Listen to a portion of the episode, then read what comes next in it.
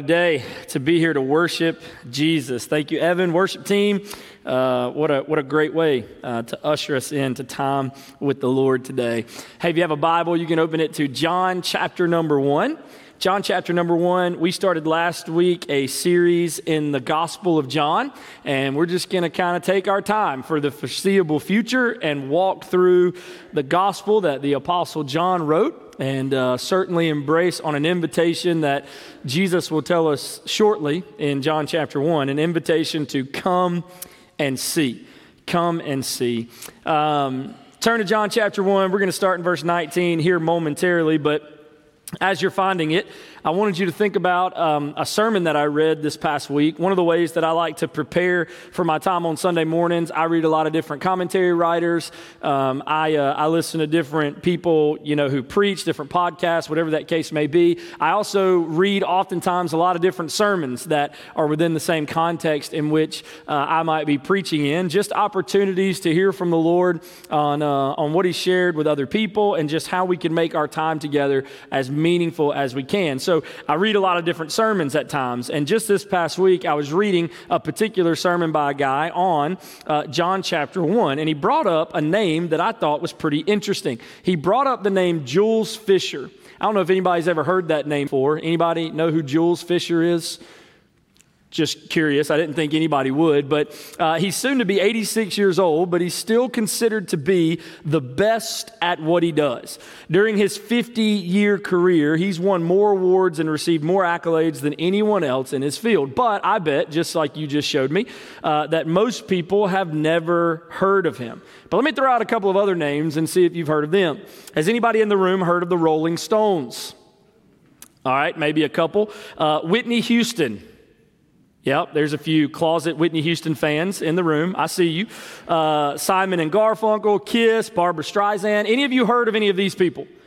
Certainly so, right? We've all heard of them. They're famous. They're what we would call stars. But what about Jules Fisher?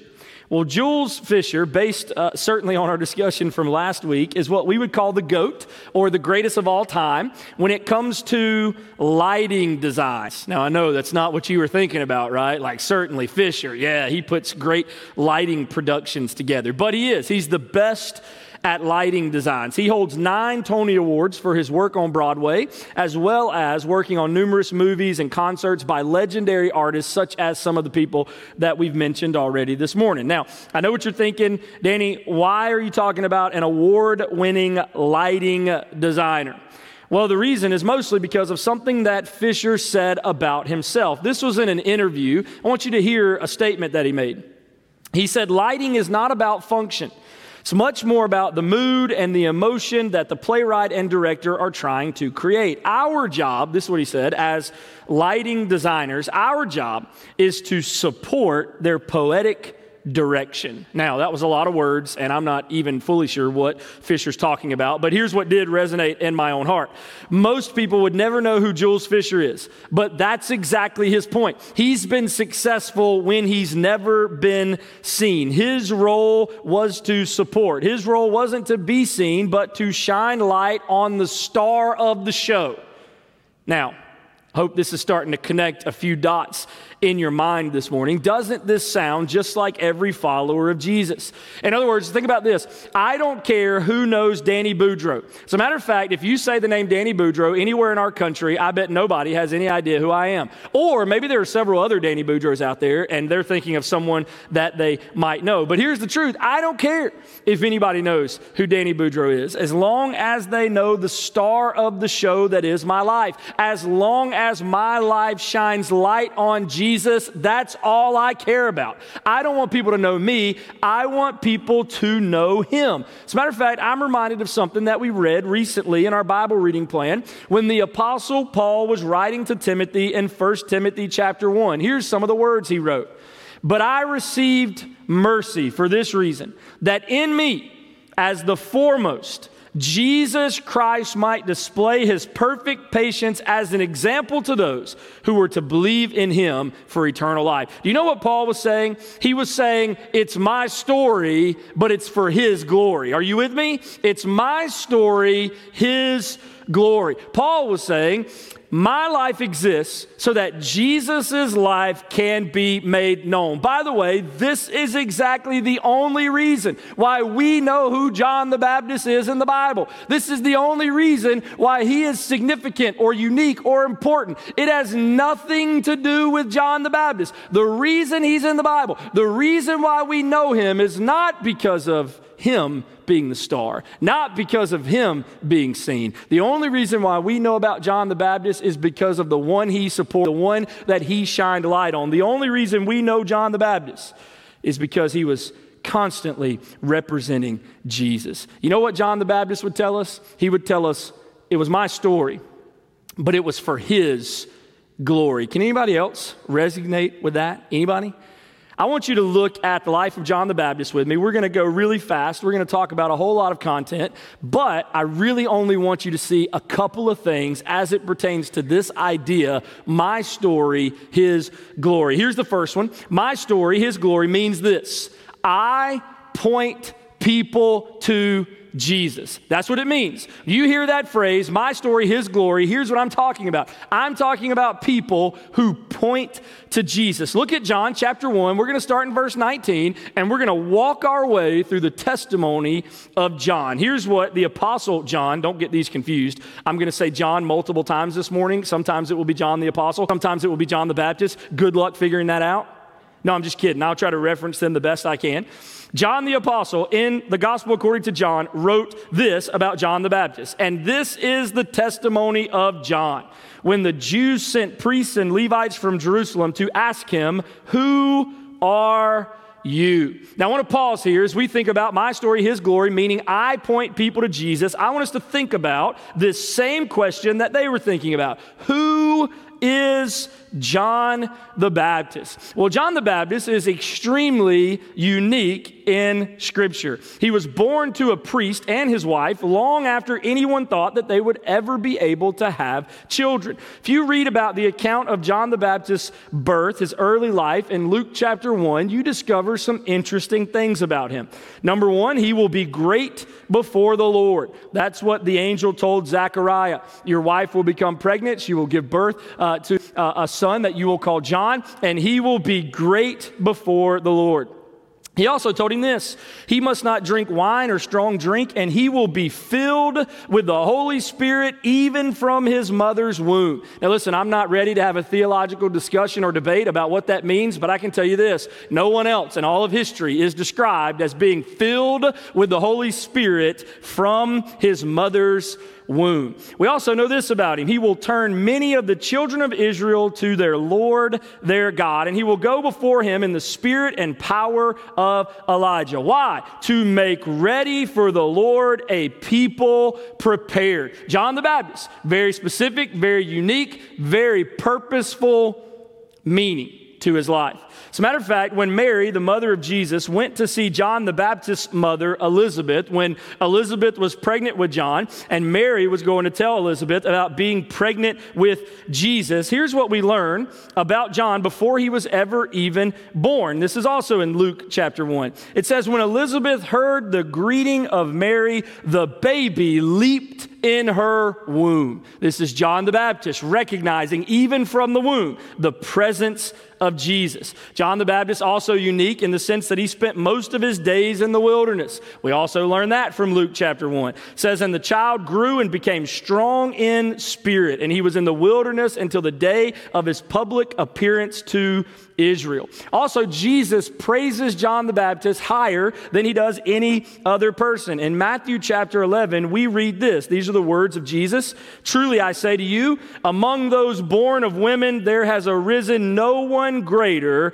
than John the Baptist. This is the guy in which we are going to read about from the gospel according to the apostle John. Now, John uses a phrase here in chapter, uh, in verse 19 that I think is significant. He uses the phrase, the testimony of John. Now, what's he referring to? Well, really, you can look back in John chapter 1, verses 6 and 8, and you can get a small glimpse into that. We read these last week. I'm going to read them again. There was a man sent from God whose name was John, not John the apostle who's writing this letter, but John the Baptist. He came as a witness to bear witness about the light that all might believe through him. He was not the light, but came to bear witness about the light. The light is Jesus, the witness is John the Baptist. John the Baptist could care less if anyone ever knew his name. He only wanted people to know about Jesus. Why? Because my story, his glory, means I point people to Jesus. That is the testimony of John. Now, what's interesting is we could dive a little bit deeper. The uh, the, the ones who are asking the question, Who is John? sent priests and Levites to question John the Baptist. Now, this is significant because John is a priest and a Levite, and so that's why those are the people who are sent to ask him the question, Who are you?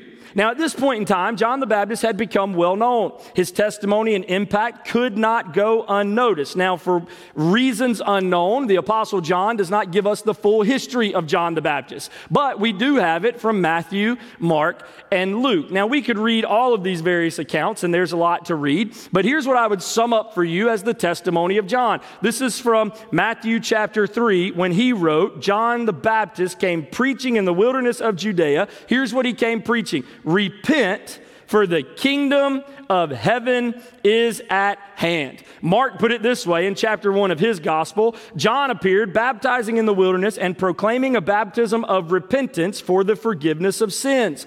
And listen to this phrase and all the country of Judea and all Jerusalem were going out to him and were being baptized by him in the river Jordan, confessing their sins. Now, you probably know this about John. Mark goes on, he says, Now John was clothed with camel's hair and wore a leather belt around his waist, and he ate locusts and wild honey. And he preached, saying, After me comes he who is mightier than I, the strap of whose sandals I am not worthy to stoop down and untie. I baptize you with the water but he will baptize you with the Holy Spirit. As a matter of fact, Matthew and Luke's account also uh, talk about the boldness of the preaching of John the Baptist. He called the people around him a brood of vipers. He says, Who warned you to flee from the wrath to come? Bear fruits in keeping with repentance, and do not begin to say to yourselves, We have Abraham as our father. For I tell you, God is able from these stones to raise up children for Abraham. But listen to the boldness. He said, Even now the axe is laid to the root of the trees. Every tree, therefore, that does not bear good fruit is cut down and thrown into the fire. And from that moment, crowds were asking, What should we do? What should we do? And John the Baptist, there's his testimony, there's his message repent, be baptized, turn from your sins because the Messiah is coming. John the Baptist had been preaching a message of repentance with such boldness that people began to think he might be the Messiah. They thought he might be Jesus. Everyone from that area is going out to hear him preach. Everyone from that area is going to be baptized by him. In fact, even the ruler of that area, King Herod himself, Mark's gospel tells us, was readily listening to John the Baptist. Even though people were afraid of him and scared of him, even though he had friends that was telling him to kill him, Herod would keep him safe and protect him. Why? Just so he could hear the message of John the Baptist. His fame had grown and people wanted to know who John the Baptist Baptist was. In fact, he was famous enough that he had his own followers. The writer of the Gospel of John, the apostle himself, was before a disciple of Jesus, a disciple of John the Baptist. He was famous, people knew him.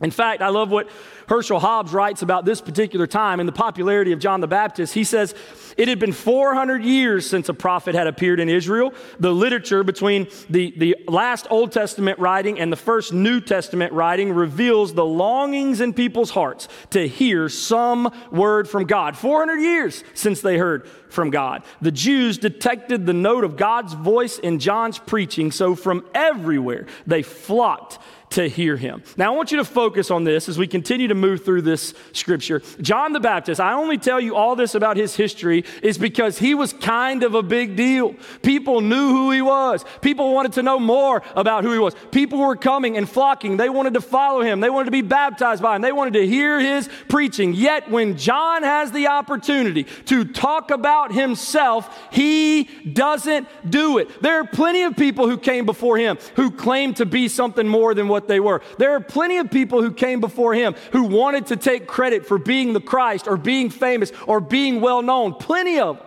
but not John. Instead, look at what he says in verse 20 of John chapter 1. He confessed and did not deny, but confessed, I am not the Christ. And they asked him, What then? If you're not the Christ, are you Elijah? He said, I am not. Are you the prophet? He answered, No. He had the opportunity to make everything about him. But guess what? The testimony of John was not that John was great. The testimony of John was that Jesus was great. My story, his glory, means I point people to Jesus. Apparently, John had heard the rumors, or maybe someone had asked the question, but it's not recorded here. Whatever the case is, John makes it clear I am not the Christ. Literally, this could be translated I am not now and never will be the Christ. You say, What is the Christ? What were they thinking of? Well, the word Christ is translation, it's a, it's a translation of the Hebrew word for Messiah, or literally the anointed one. In the Old Testament, the king was the anointed one. However, no king of Israel ever lived up to the calling of the anointed one. So, prophet after prophet spoke of an anointed one, a Messiah who would perfectly lead God's people and rule the world. At this point, the Jews would have been looking for such a man, an impressive political powerhouse and military genius who would rid them of Roman rule and then usher them into an unprecedented time of prosperity prosperity. But John lets them know quickly that guy is not me. I'm not the Christ. Well, if you're not the Christ, you must be Elijah. Now, apparently, those who were presenting this question to John knew their Bibles a little bit. You say, Danny, why? Because Malachi chapter 4 says this Behold, I will send you Elijah the prophet before the great and awesome day of the Lord comes. And he will turn the hearts of fathers to their children and the hearts of children to their fathers, lest I come and strike strike the land with a decree of utter destruction. They had been waiting for the coming of Elijah. They were waiting for the prophet of old who didn't die but was carried off to heaven in a chariot of fire. Are you him? Is their question. Though John the Baptist fulfills the prophecy of Malachi, he wasn't physically the prophet of old. So he says, I am not. Well, if you're not the Christ and you're not Elijah, then you've got to be the only other person we know is coming. You've got to be the prophet. Further back than Malachi, Moses prophesied about one like himself being raised up. This is from Deuteronomy 18. The Lord your God will raise up for you a prophet like me from among you, from your brothers. It is to him you shall listen. But once again, John is clear. I am not who Moses is referring to. His answer is simple. He just says no. Now look the progression because it's interesting. How shorter and shorter the response of John the Baptist gets. First, he says, I am not the Christ. Then he says, I am not. Then he just replies with, No. All of their assumptions were wrong. Well, if he's none of these, if he's not the Christ, he's not Elijah, he's not the prophet, then look at verse 22. So they said to him, Who are you? What are you doing here? Who can we tell the people who sent us who you are?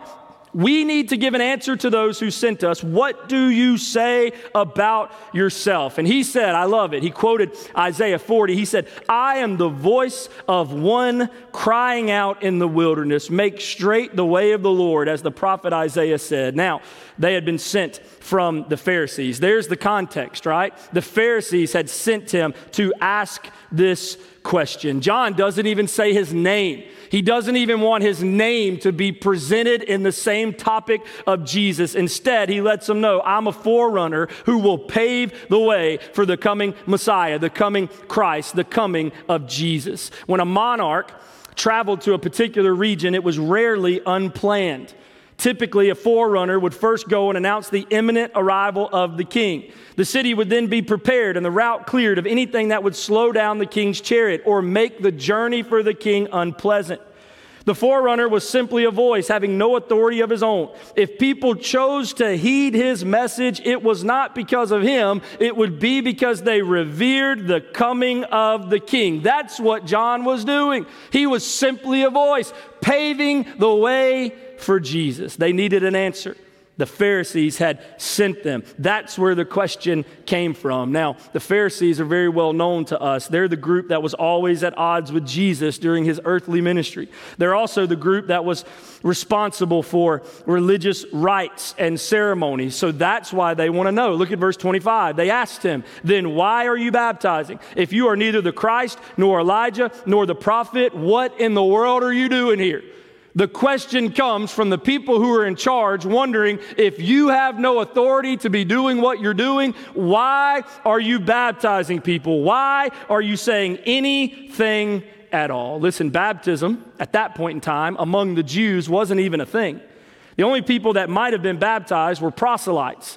These are Jews who wanted to convert to Judaism. And so, what they would do is they would be baptized as a way to become a Jew, but we don't even know that for sure. So they're asking, why are you doing any of this? You have no authority to be doing what you're doing. Why would John the Baptist, some random monk like dude from the wilderness who eats locusts and wild honey, who wears camel's hair and leather, who's not trained as a Pharisee or religious leader, why would he think he's got the right to administer Jewish rites and procedures? And not even in, in pure water in a synagogue, but in the muddy Jordan River. And to top it all off, John the Baptist's baptism was one of repentance and cleansing. The Pharisees would have wanted no part of that. They would have been insulted by someone telling them that they even needed to think about repenting or being cleansed. They were the most righteous of anyone. It was as if John were saying to them, Because of your sin, you are outside of Abraham's covenant with God. You're not a Jew at all, even though you're born a Jew. You must repent like a Gentile and come to God as if for the first time. Talk about insulting, right? So John answers them Who are you? Who are you? Who are you? If you're not this and you're not this and you're not this, give us an answer. We need to report it back. And so John says, I'm just a voice. But look at verse 26. He answered them again. He said, I baptize with water. But among you stands one you do not know, even he who comes after me. Apparently, Jesus is there in the crowd at this time. He says, Even he who comes after me, the strap of whose sandal I am not worthy to untie. He said all of these things in a place called Bethany across the Jordan where John was baptizing. Now, here's what John lets him in on. He doesn't need their permission. His authority came from the creator of all things. His authority didn't have to come from the Pharisees, it came from the Messiah, it came from Jesus, who they do not know. I want you to notice how quickly John the Baptist turns the conversation from himself back to Jesus. He's just the voice. Jesus is the one he's pointing to. The Messiah was so awesome that John the Baptist wasn't even worthy to untie his sandals. Now, this is significant because this was a task typically reserved for a hired household servant, an extremely low task that was beneath most people, especially beneath the Pharisees. The Talmud, the, the, the, Jewish commentary on the first five books of the Old Testament, the Torah, reports this. Here's, here's one of the, the, the statements in the Talmud. It says, Every service which a servant will perform for his master, a disciple will do for his rabbi, except untying his sandal. In other words, everything a servant does, you got to do it if you're the disciple of a rabbi. Except, here's the one thing you never have to untie his sandal. Apparently, it was that bad. Well, the lowest of lows that no one could think of, John says, I'm not even worthy to do that. What's he doing? He's pointing people to Jesus. Though John the Baptist makes a bold comparison to the worth of Jesus, the visitors at this time make no argument.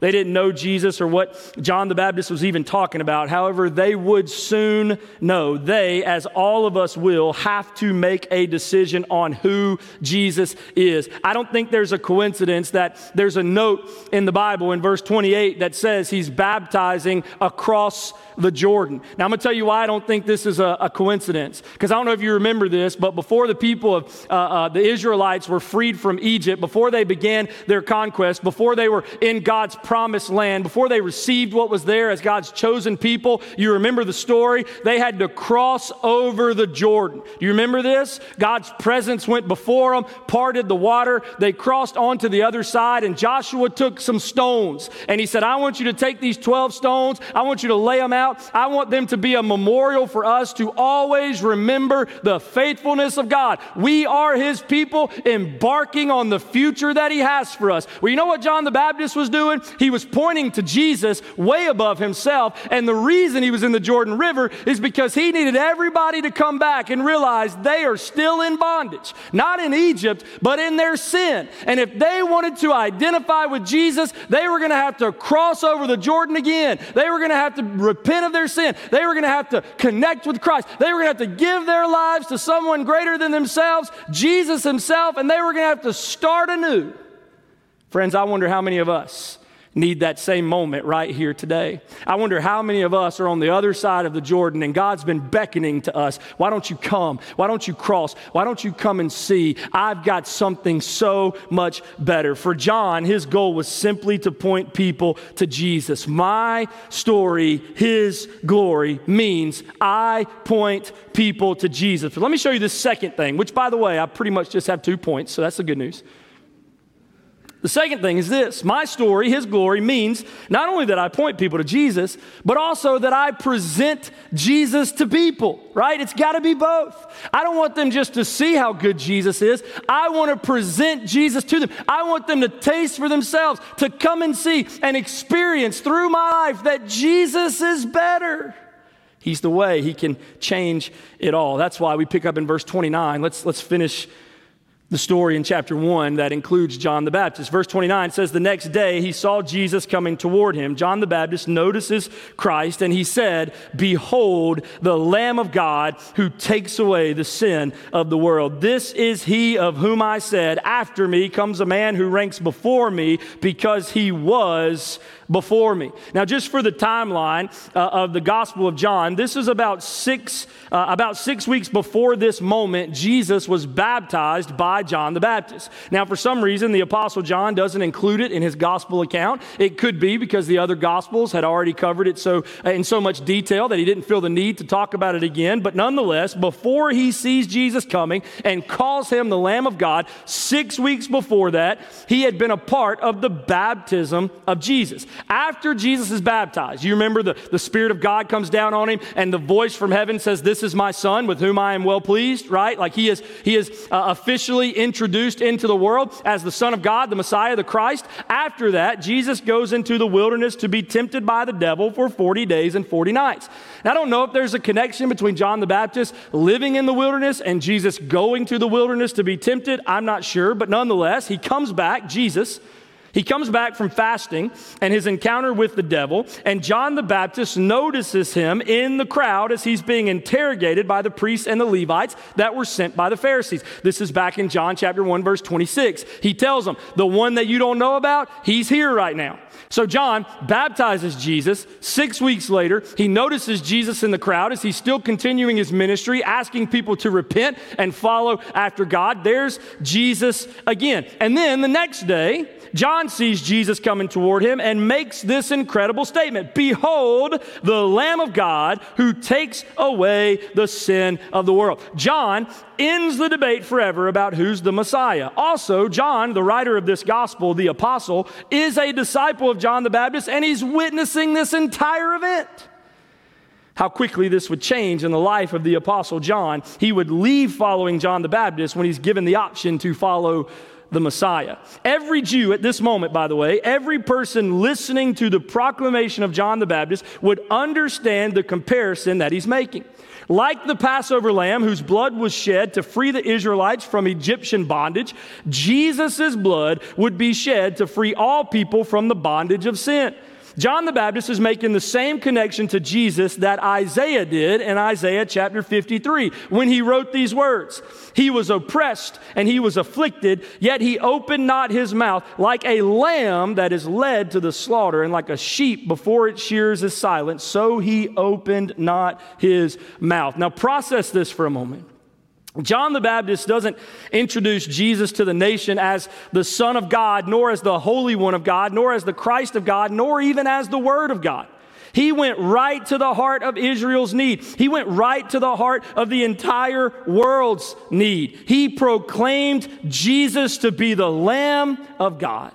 Although John the Baptist's baptism had confronted people with the need for repentance, they needed much more than repentance. They needed redemption. Now, listen to me, friends. No amount of water could remove the stain of sin, it could only be removed by blood. And not the blood of bulls and goats, which could never take away sin, not even the blood of an ordinary lamb. It called for the shedding of the precious blood for redemption made possible only by the Lamb of God. Friends, this is the same question that a young boy named Isaac asked his father whenever Abraham was taking him and sacrificing his own son to God. Do you remember what Isaac asked? This is in Genesis 22. He looked at his father when they got to the altar and he noticed something was missing.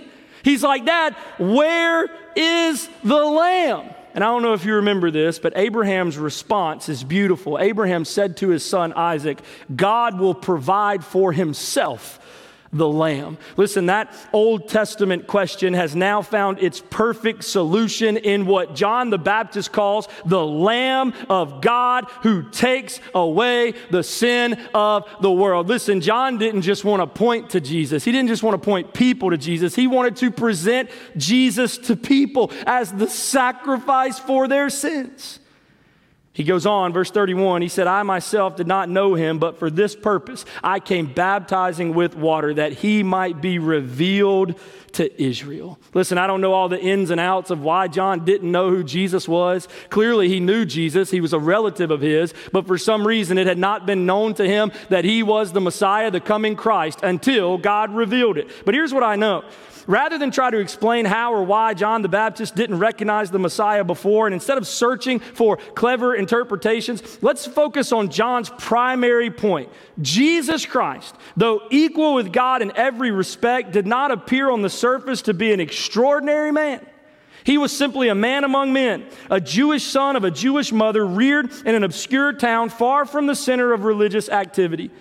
He was remarkable in that he had never sinned. He was extraordinary in his understanding of scripture and spiritual matters, but he possessed none of the traits that we expect from leaders. No movie star good looks, no halo, no spotless robe trimmed in gold. He didn't have an agent or a publicist. Make no mistake.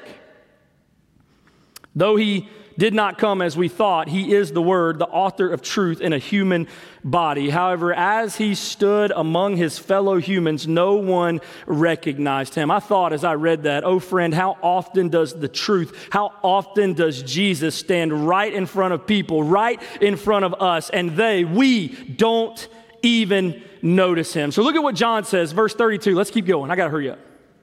And John bore witness. Here it is. There's his testimony again. You ready?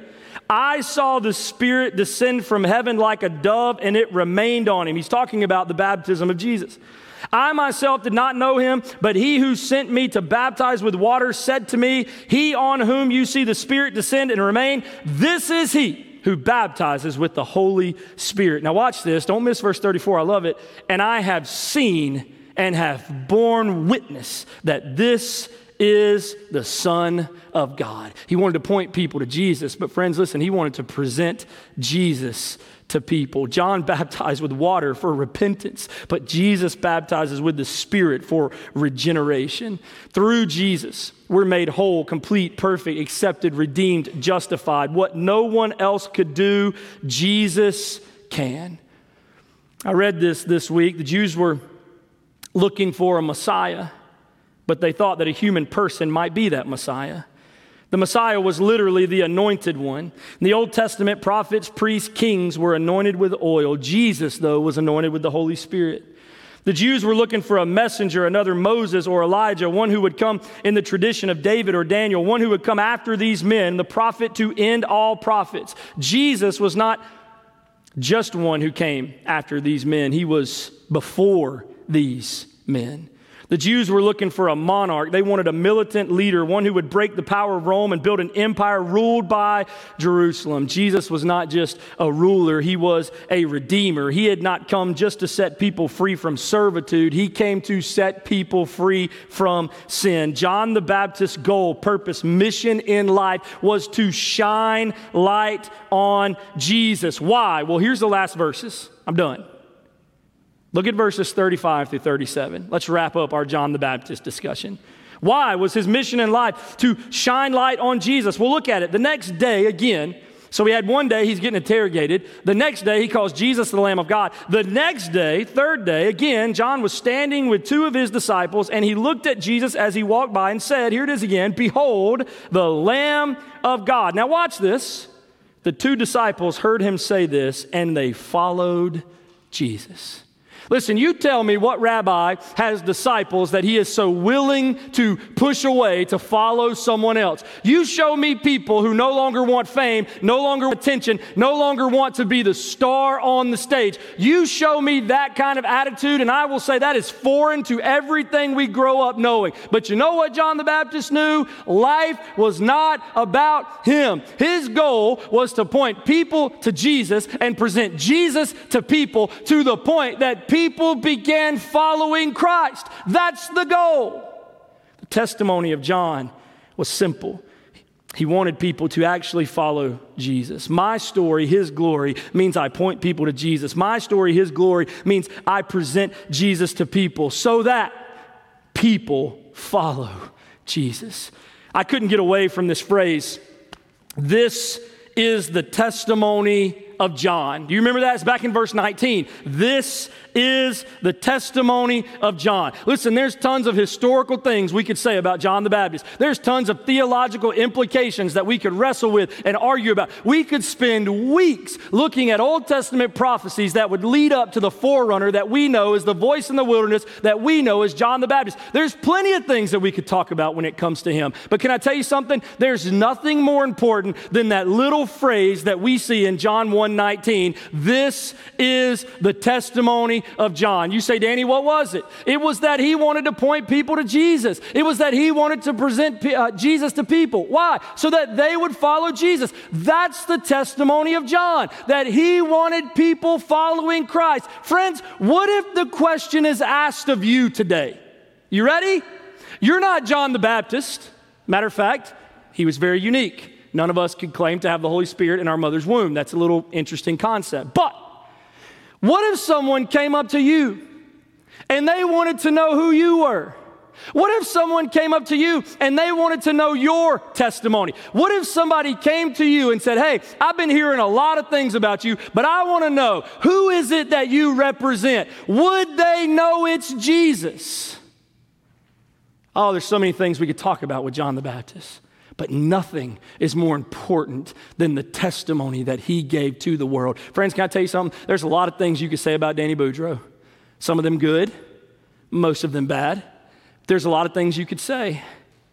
But here's what I hope people know that my testimony is that my story is his glory.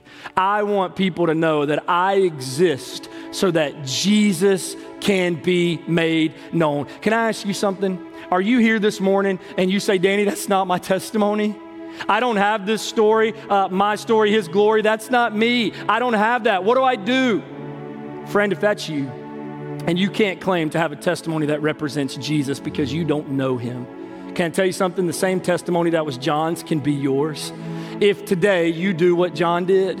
If you repent of your sins, if you turn from your old life and receive Jesus, believe and receive that Jesus is your Lord and Savior, and you, as John's followers did when they left that rabbi to go after Jesus, if you today will say everything else I was following, no more I choose to follow Jesus. Friends, if that's you this morning, I'd love to take my Bible and I'd love to tell you how you can begin following Jesus. That testimony, my story, His glory, it can be yours. Why wait? Why not today? Why not today make the best decision you ever will to follow Jesus? Listen, we do things a little bit differently here. I'm not going to be up here. You don't have to come up here and I'll whisper to you while you whisper to me, and we try to figure out what's going on in each other's lives in the span of 30 seconds while everyone's staring at us. All right, no. Instead, I'll be back there in that lobby. If you feel like the Lord's leading you to ask some questions about why you don't have a testimony, if you know Jesus or not, if you're wrestling with following Christ, I'll be back there in that lobby. You come find me. Brother Corey will be back there in that lobby. You come find him. We'd love to tell you how that can be taken care of today. But listen, here's what I know There are a lot of people in here that you would say, listen, my story is his glory. I'm in there, right? I, have made the decision to follow Jesus. I want, when people ask, who are you, that they see Jesus. I want that. Listen, that's probably true for most of the people in the room today. So let me ask you something, Christian, follower of Jesus. Have you forgotten that your life is for him? Have you forgotten that your future, your every decision, what you, uh, how you respond to things in your life, do you, have you forgotten that today represents Jesus, tomorrow represents Jesus? Have you forgotten that your story is for His glory? You belong to Him. If that's true, here's what I would tell you. I want you to wrestle with the testimony of John the Baptist this morning. Ask yourself, are you a voice? Ask yourself, are you pointing people to Jesus? Ask yourself if you're presenting Jesus to people. Ask yourself if people follow Jesus because they know you, not you, but Jesus who lives in you. Ask yourself that. Because if not, maybe today you need to spend some time with Jesus, asking Him to make you a better testimony, a better representation Ask Him to make you a voice in the wilderness that cries out not your story, but His glory.